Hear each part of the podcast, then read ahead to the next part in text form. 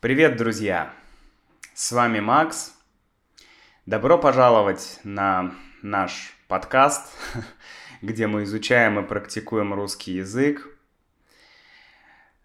Этот подкаст я не смог не сделать. Я записываю его утром 24 февраля. И я сегодня планировал закончить работу над другим подкастом. Подкастом про, про мирную тему, про а, большие события в моей жизни, некоторые изменения. А, поделиться с вами хотел и радостными, и разными другими моментами. Но, честно говоря, я понимаю, что сегодня я не смогу закончить этот подкаст. Я не смогу э, продолжить работу над этим подкастом. Поэтому, друзья, следующий подкаст выйдет через несколько дней. Э, там будет полный мембершип урок, короткая история для практики лексики и наша vocabulary, и все, как, как, как мы обычно и практикуем в membership э, части. В этом подкасте будет только транскрипция, и этот подкаст будет абсолютно спонтанным. Э, я просто хочу, как называется это, speak from my heart, да? Я не знаю, в курсе вы или не в курсе. Я не знаю, когда вы слушаете этот эпизод. Вы можете слушать его сегодня или в ближайшие дни, в феврале 2022 года. Может быть, вы слушаете его, а, не знаю, где-нибудь в 23 году или в 24 году. Я надеюсь, что то, что я сейчас говорю для вас, для людей в будущем, уже будет не актуально. Я очень надеюсь на это. Но сегодня 24 февраля 2022 года, и сегодня произошли, на мой взгляд, страшные, ужасающие события о которых просто ну, нельзя не говорить. Конечно, это, скажем так, военная операция России, да, российская военная операция, которая, которую по факту можно назвать агрессией России против Украины. Э, знаете, я наблюдаю за этим кон- конфликтом давно, и все время я думал, я пытался взвесить две точки зрения. Я пытался понять и сторону, скажем так, Украины, да, и сторону России. Я не хотел видеть все черно-белым, что есть агрессор, а есть э, жертва. Я хотел поглубже как-то разобраться в этом вопросе, попытаться понять о мать... Ну, конечно, не так глубоко, как э, там, специалист, да, я не эксперт, у меня нет соответствующих э, знаний, но, тем не менее, я хотел для себя понять, э, что же происходит как это можно интерпретировать.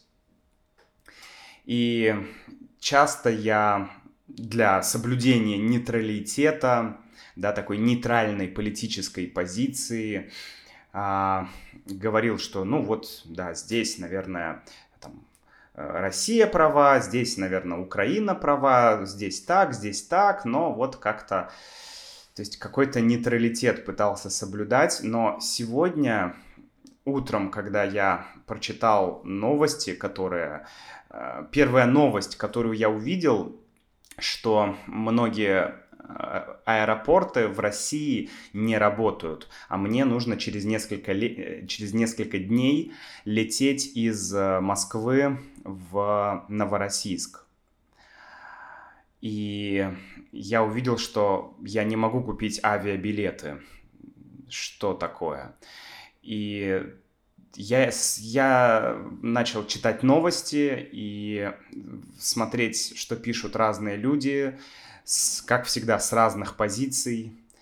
И ну, для меня все, все соединилось в одну очень неприятную картину. Это, я не могу это иначе описать, как проявление агрессии России против Украины. У меня нет других другого мнения. Даже если бы я попытался как-то оправдать действия российских властей, я не представляю, как бы я смог это сделать. Но главное в том, что я не хочу оправдывать действия российских властей. Давайте краткая справка. Вдруг вы не в теме, вдруг вы не в контексте, вдруг вы не очень понимаете, что происходит, вдруг вы не следите за новостями. Я вам расскажу вкратце, примерно, как вот я это вижу, как все происходило. Ну, конфликт на грани... Э, конфликт России и Украины продолжается уже 8 лет. Он начался в 2014 году, ну, может быть, и раньше, но в 2014 году произошла аннексия Крыма. Россия аннексировала Крым или присоединила Крым. Э, не будем сейчас про это говорить. Я пытался разобраться в этом вопросе, и э, я был в Крыму, я общался там с людьми, и если в двух словах сказать, что я для себя понял, то я понял, что да, наверное, были люди и было множество людей, которые действительно в тот момент хотели присоединиться к России. И Россия обеспечила это присоединение Крыма к России. И а, и все получилось хорошо для, скажем так, для России, да, для России сейчас с этой точки зрения. То есть, что я имею в виду? Россия получила новую территорию, с одной стороны, а, с другой стороны, а, рейтинги президента и рейтинги, а, рейтинги президента к тому моменту падали, рейтинги президента России Владимира Путина. И вот это присоединение Крыма с политической точки зрения в то время дало огромный такой boost, boost рейтинга президента. Потому что ну, кажется, что большинство людей действительно поддерживало действия России, что Крым нужно присоединить, а, потому что риторика была такая, что люди в Крыму страдают, им плохо, они не хотят вот этого Евромайдана, да, вот этой вот революции, скажем так, переворота, который произошел в, в Украине, и что мы этим людям помогаем, и люди этого хотят. Ну, отчасти, наверное, это было правдой, а, потому что, ну, я могу понять, что, наверное, было множество людей, которые хотели этого.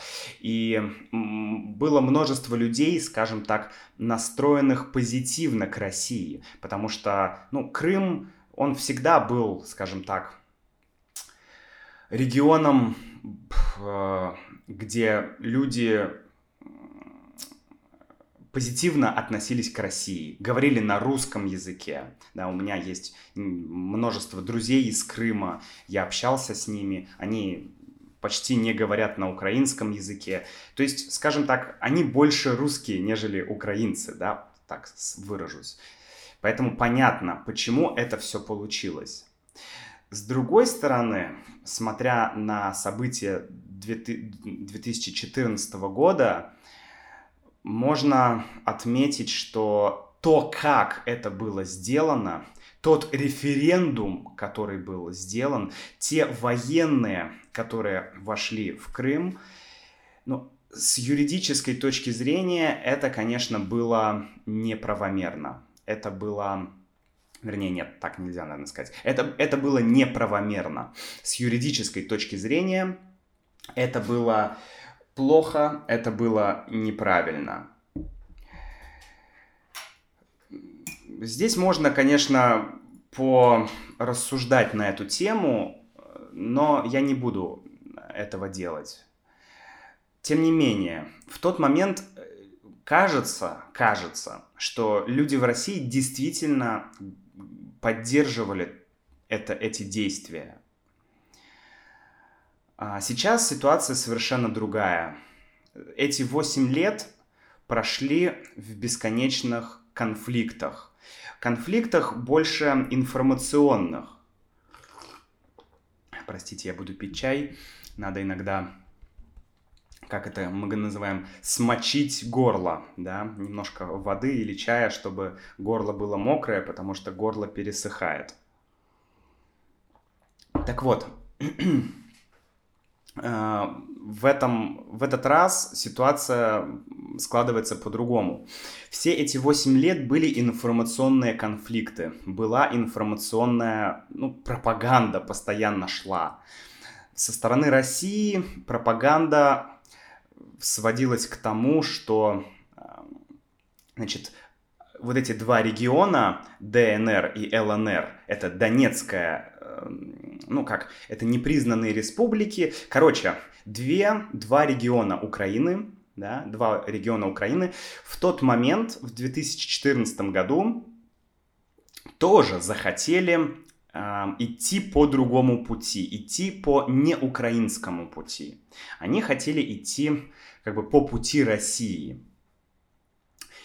То есть они хотели отделиться от Украины, да, это сепаратисты фактически, Две, э, два региона.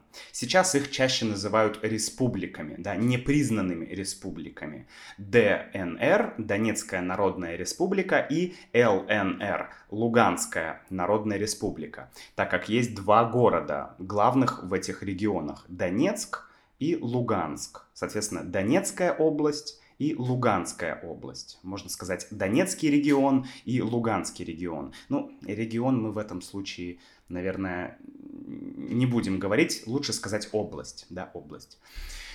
Так вот, а, эти две области, они а, тоже захотели пойти по другому пути.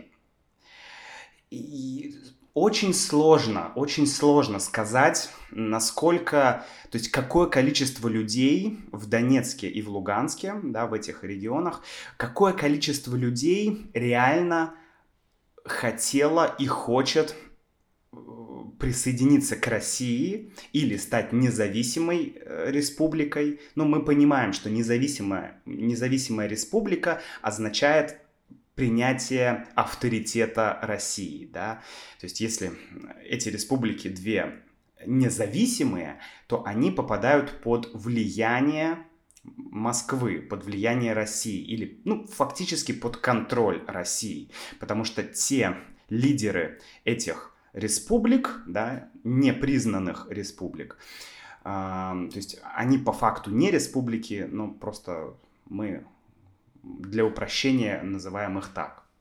А, по факту лидеры этих двух республик сепаратистских, они, как сказать, они ну, про, про, про кремлевские, мы называем это так, про кремлевские, то есть они, а, по сути, готовы, они хотят сотрудничать с Россией, с Кремлем, возможно и скорее всего а эти лидеры появились благодаря России, благодаря Кремлю.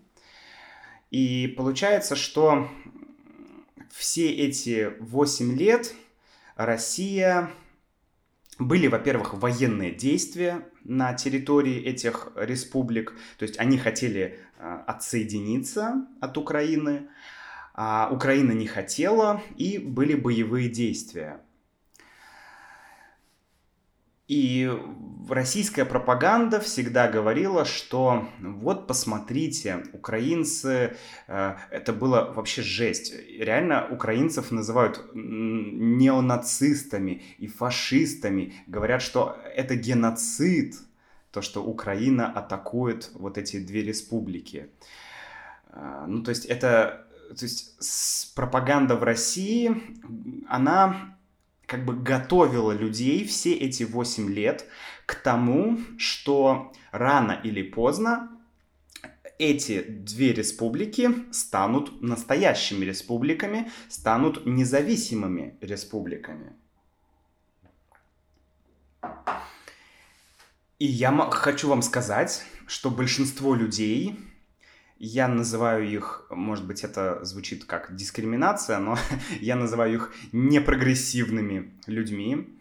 А, возможно, это люди старшего поколения, это чаще это люди старшего поколения, которые берут э, всю информацию из телевизора. Опять же, здесь дело не в возрасте, но просто по факту, ой, господи, просто по факту а, большинство людей, которые берут информацию только из телевизора, это в основном все-таки старшее поколение. Поэтому эти люди более склонны верить тому, что говорят по телевизору.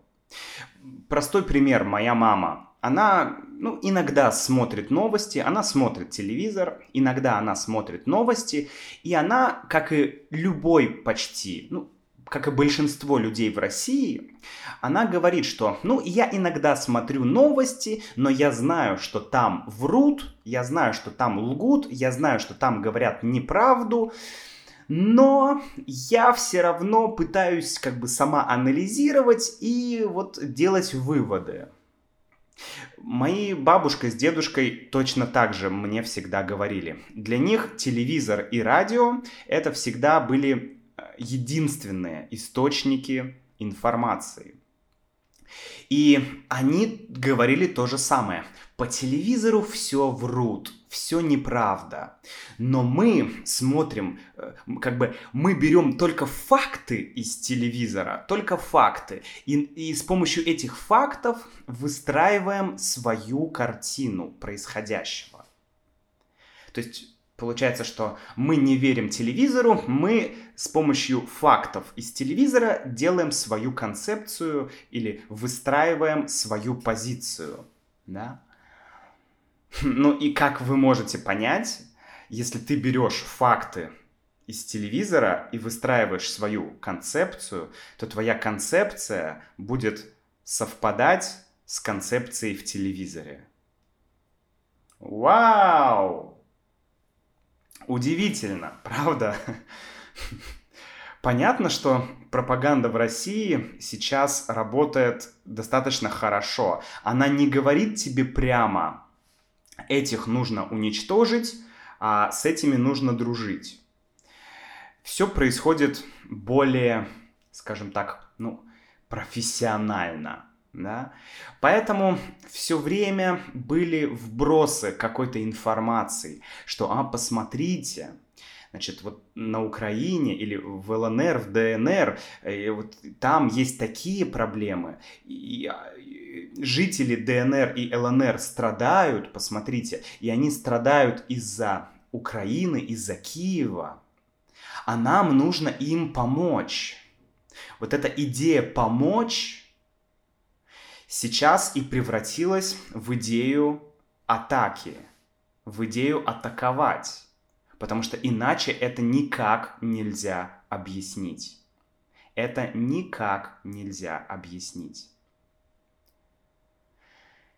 Я я не знаю, как можно на, эту, на, на то, что происходит, посмотреть по-другому.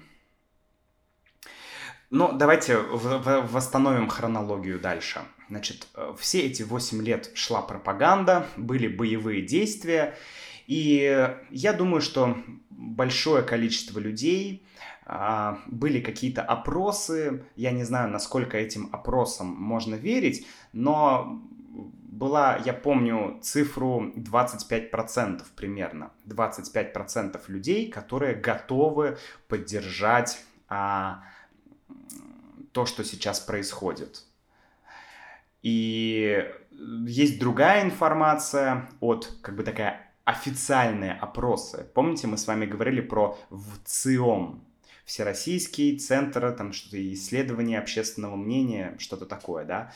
То есть организация, которая опрашивает людей, узнает их мнение и э, делает какую-то статистику. Так вот, по этой статистике 73% россиян готовы поддержать а, признание ДНР и ЛНР республиками, да, независимыми республиками, и готовы их защищать. То есть, по сути, чтобы войска туда пришли. То есть, получается, что эта пропаганда действительно действует. Она действует. Тут что тут еще сказать? Буквально в последние дни что произошло? А, ну, вот я не буду восстанавливать все события, но самое главное, что несколько дней назад Владимир Путин э, созвал Совет Безопасности, Совбез, Совет Безопасности, то есть группу самых важных, скажем так, людей, и с ними вместе они решали принимать, то есть, вернее, как это называется, господи, а, признать, да, признать, признать ли Донецкую Народную Республику и Луганскую Народную Республику независимыми республиками. То есть признать ли независимость этих регионов или не признавать. И каким-то интересным способом, каким-то чудом все единогласно это признали. Это было забавное собрание, потому что был Путин и были вот эти члены Совета Безопасности, разные министры, да, то есть такие топ-менеджеры, топ-менеджеры в России, назовем их так, да. И было видно, как все они, неважно, что они думают, было видно, как все они сказали то, что нужно было сказать. Многие эксперты на этот счет а, давали свои оценки, и многие эксперты говорили, что, во-первых, этот совбез, этот, эту, эту встречу, ее собрали экстренно, то есть очень быстро, и у многих членов Совбеса не было речей, то есть они говорили экспромтом, они импровизировали. То есть многие эксперты говорят, что этим людям сказали, что нужно прийти и нужно поддержать идею, да, поддержать идею признания ЛНР и ДНР. И все, у них нет выбора. Они пришли, и вот многие из них очень, так скажем, очень коряво, очень криво, очень плохо говорили. То есть видно, что не было заранее подготовленной речи. Они э, э, импровизировали. Но нужно было сказать «да». Это многие эксперты отмечали. А, затем было э, голосование в Думе. И Дума тоже единогласно приняла это решение признать республики. То есть такое ощущение, что вообще нет ни одного человека в правительстве, ну, в смысле, вот вообще в, во власти, да, ни президент, ни депутаты Государственной Думы, ни члены Совета Безопасности, то есть никто вообще, никто не был против признания ДЛНР и ЛНР. Это то, что мы видели по телевизору. Не знаю, друзья. Что могу сказать про людей? Честно говоря, ничего не могу сказать про людей, потому что, как я уже говорил в одном из прошлых подкастов, сложно говорить про людей в России, потому что люди в России разные. Есть разные социальные группы, которые абсолютно по-разному действуют, мыслят, говорят и так далее. Но то, что я вижу в своем информационном пространстве, то, что Юля, например, видит в своем информационном пространстве, это критика. Это абсолютная критика того, что сейчас происходит. Мне кажется, ни один из здравомыслящих людей не может поддержать то, что сейчас происходит. Так вот, э, я остановился на том, что, что было признание этих республик Донецк, Донецкой Народной Республики и Луганской Народной Республики. То есть Россия и президент Путин, они э, заполнили документы, да, официальные документы, Путин подписал документы, что все ДНР и ЛНР, по мнению Российской Федерации, являются самостоятельными, суверенными, э, ну не государствами, но республиками. То есть это уже не часть Украины. И Россия это официально признала. Признала. Да? Что произошло дальше? Э, ну, это вызвало волну недовольства у людей. И все последнее время, наверное, последние 2-3 месяца постоянно говорится о военном конфликте на Украине, что Россия начнет войну на Украине. Да? Мы говорим на Украине или в Украине. Э, дело в том, что, ну скажем так, с точки зрения Украины, э, украинцы предпочитают говорить в Украине. Но уже как бы исторически у нас сложилась приставка на, на Украине. Я поеду на Украину. И, ну, это такой, скорее, политический момент сейчас, да, в Украине или на Украине. Поэтому, ну, я не хочу, э, как бы, специ... то есть я всю жизнь говорил на Украине, поэтому мне трудно говорить в Украине. Поэтому не обращайте внимания, в Украине или на Украине. Да, это, ну, с точки зрения русского языка на данный момент нет никаких проблем. С точки зрения политики, и, да, если вы хотите поддержать Украину, то лучше говорите в Украине. Да, такой отдельный момент. Так вот, а, значит, все последнее время шли разговоры о том, будет ли война. Западные газеты, американские газеты, европейские газеты, все писали, что скоро Россия начнет войну э, против Украины. И все в России думали, ну, ребят, ну какая война, ну серьезно, ну как это, как это возможно? Я не знаю, никто, по-моему, не верил в войну, что она возможна. Никто. Я не верил. Я, я понимал, что может быть конфликт, но я не, не мог поверить, что реально может начаться война.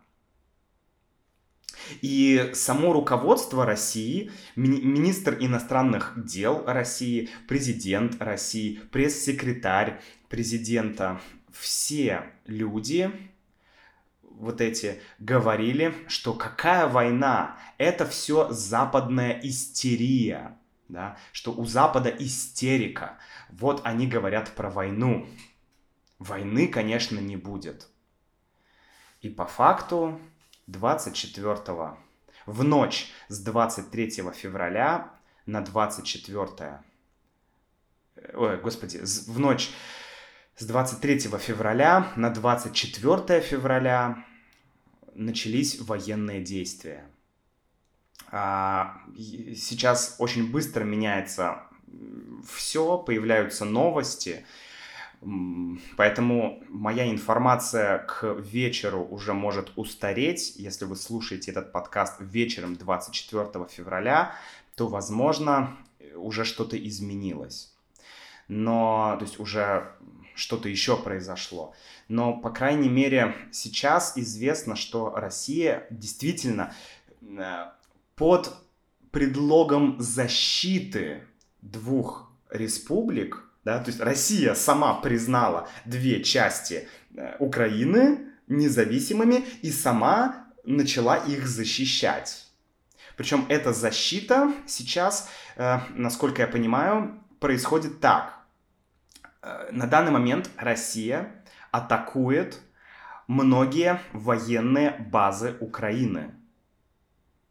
Там авиабазы, противовоздушные комплексы, то есть идет атака военных баз Украины. Это то, что происходит сейчас. С территории Крыма, с территории э, Беларуси, с территории России на территорию Украины сейчас входят войска. Что будет сегодня вечером, я не знаю, честно, я не знаю.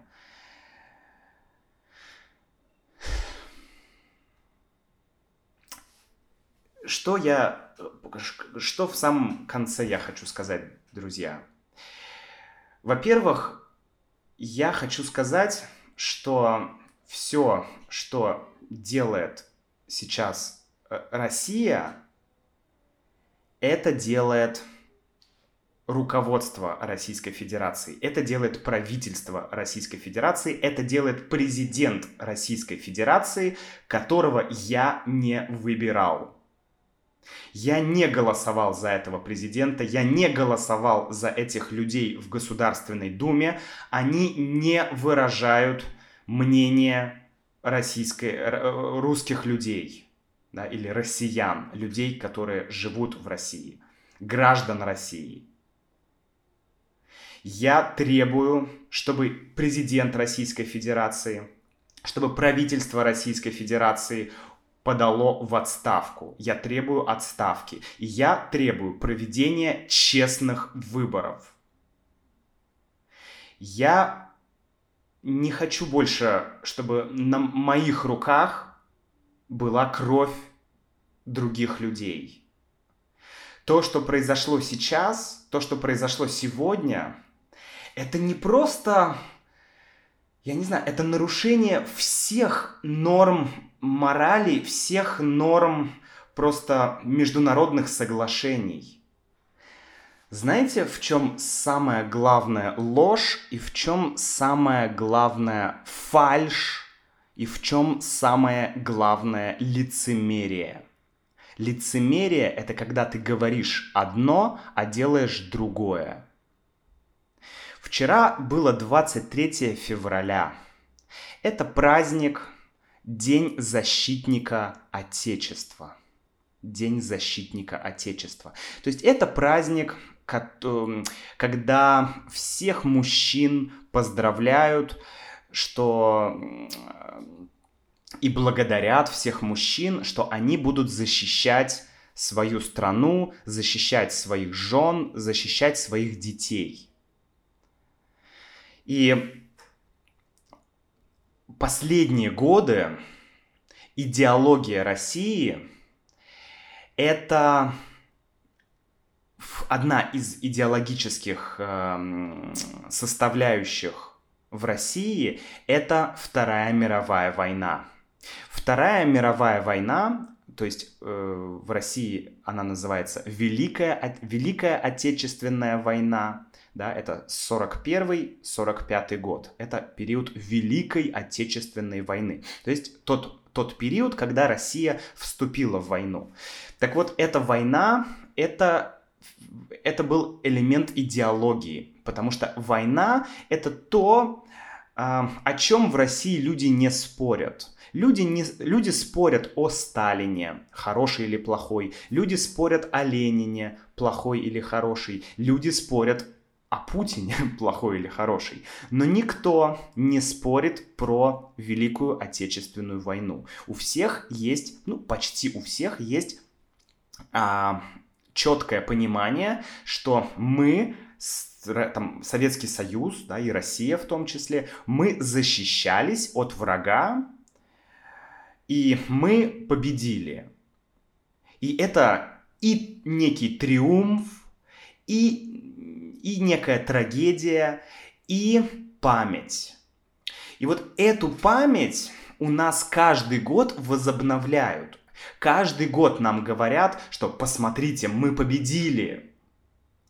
Иногда это даже было очень э, так агрессивно. Э, многие люди в День Победы, это 9 мая, Э, это праздник Дня Победы, и в этот день многие наклеивали на автомобиль наклейки разные. Иногда это были наклейки «Спасибо деду за победу».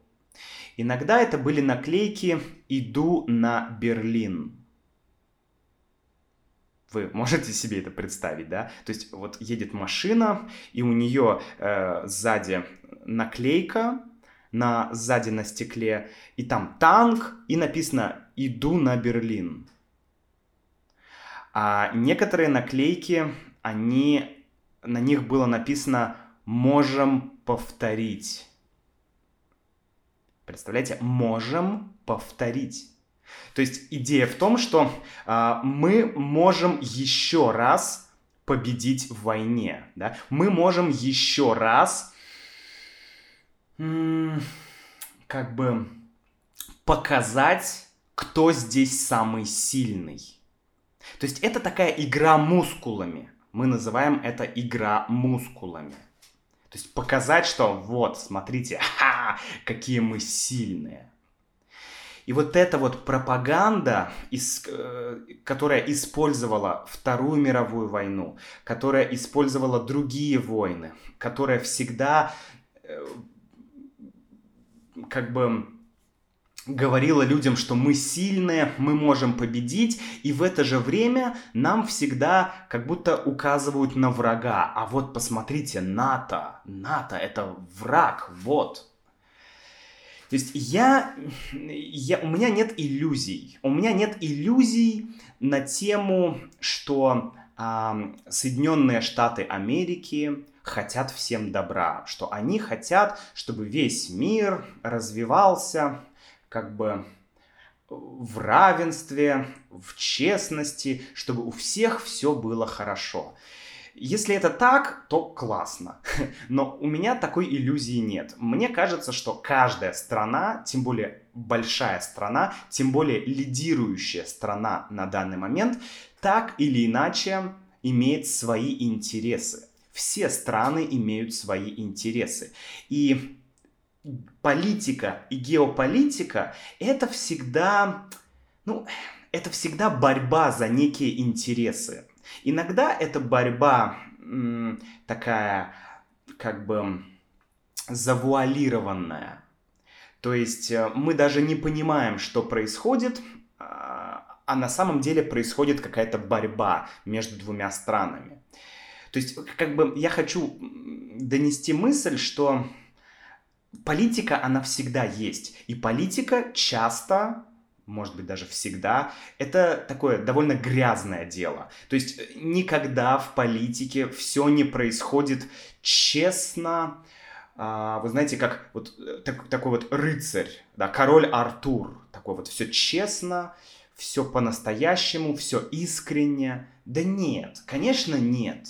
Это всегда какие-то, всегда какая-то ложь, всегда какой-то обман. Ну вот Хороший пример «Игра престолов». Да, посмотрите, как там все происходило. Это всегда интриги. И это понятно. Но одно дело, когда это интриги, одно дело, когда это ну, какая-то информационная борьба или борьба за культуру, да, чья культура э, сильнее, как бы, чья культура влиятельнее. Хороший пример Голливуд. Голливуд — это пример такой мягкой силы э, США.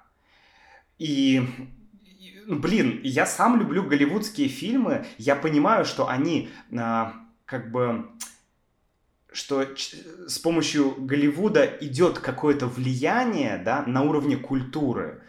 Но я понимаю, что, ну, да, влияние есть, но, но, но я не вижу здесь ничего плохого у тебя будет либо Голливуд, либо у тебя будет э, большой брат, как в Оруэлле, либо у тебя будет война, либо еще, то есть всегда будет влияние, всегда будет манипуляция, всегда будет управление людьми.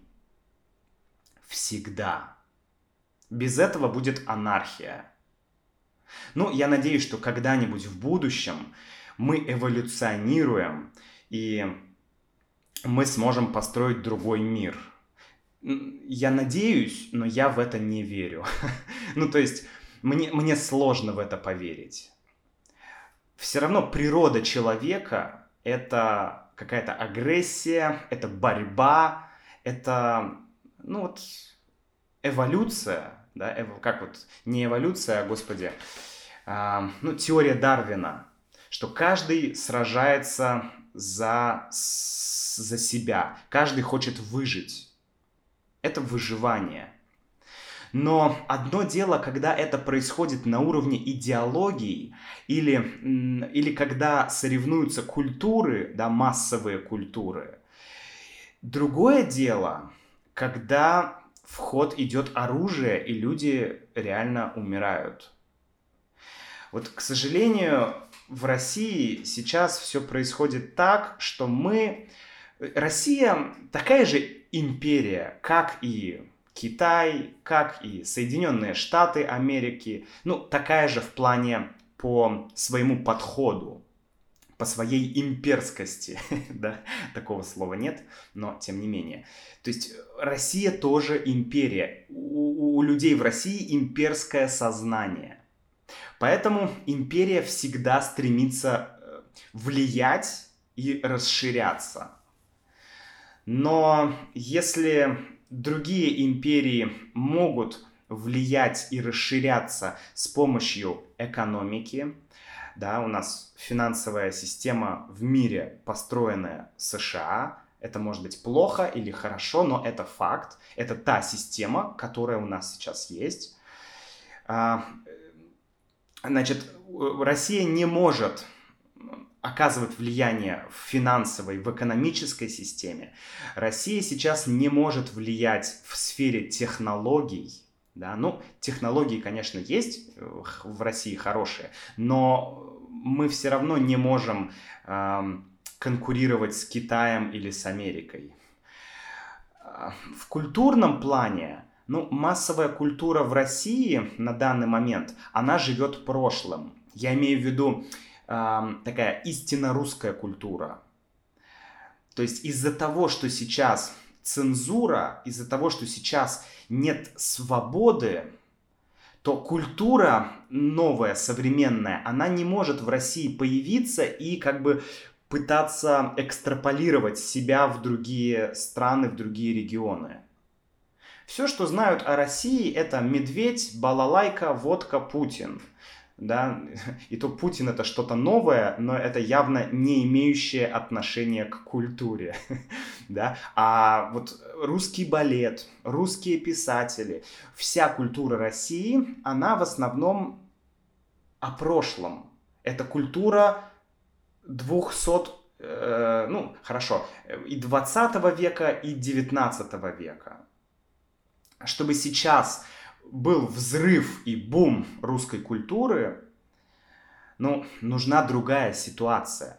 Хотя, кстати, вот э, я хочу сказать, что культура как раз э, развитию культуры внутри России все эти проблемы, цензура, да, это все помогает. То есть такая, э, как это сказать, культура, как, как в Советском Союзе был, была диссидентская культура, да, диссиденты, то есть такие оппозиционеры. Так и в России сейчас есть диссидентская культура, она активно появляется. Но это другое. Это не то, что будет идти массово. Это не то, что мы можем экстраполировать, как в случае Голливуда. Поэтому у России остается, к сожалению, только один способ проявления своего империализма. Это, кстати, не мои мысли. А, буквально вчера я слушал подкаст, и профессор Алексей Маслов, которого вы уже знаете, э, эксперт по Китаю, он выражал эту мысль. И не только он, многие эту мысль выражали, что вот э, проявление этого империализма в России в данный момент, оно происходит именно за счет силы, именно за счет армии, именно за счет угроз. То есть хочется влиять, но по-другому влиять мы не можем. И поэтому нужно заставить других жить, по, жить так, как мы это видим. То есть идея такого нонконформизма – то есть есть вот этот вот, а, скажем, западная культура, западная финансовая система, западная а, экономическая система. Но мы не хотим быть в рамках этой системы. Мы Россия, мы империя. И нужно пробить эти рамки. Нужно выйти за эти границы. Как? С помощью вот таких конфликтов.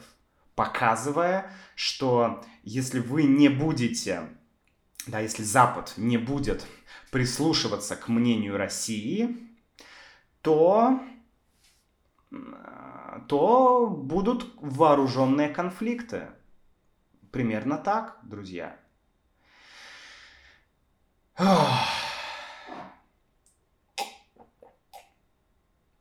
Я не знаю. Нужно, чтобы прошло какое-то время и немножко осознать все то, что произошло, осознать то, что дальше делать, потому что я, честно говоря, не понимаю абсолютно. Для меня этот конфликт, для меня эта война, это, это что-то, это что-то, это, это какой-то огромный шаг назад окей, пропаганда, информационные войны, все что угодно, это я могу понять в 21 веке. Но какого хрена нужно убивать других людей? Я не понимаю. Я не понимаю.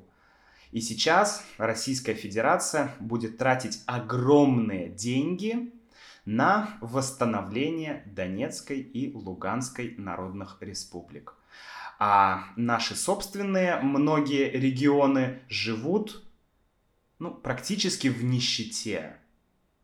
Да? Посмотрите на Псковскую область.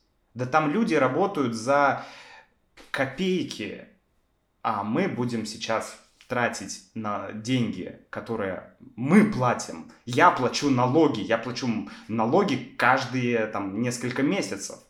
И я оплачиваю что я оплачиваю? Я оплачиваю не развитие э, Ленинградской области, не развитие Псковской области, а я оплачиваю вооруженные конфликты. Охренеть. Охренеть. В общем, друзья, в конце я бы хотел просто сказать, что все, все здравомыслящие люди в России – все здравомыслящие люди, не люди с промытыми мозгами из телевизора, все сочувствуют Украине. И все люди в России, адекватные, нормальные люди, очень сочувствуют украинцам.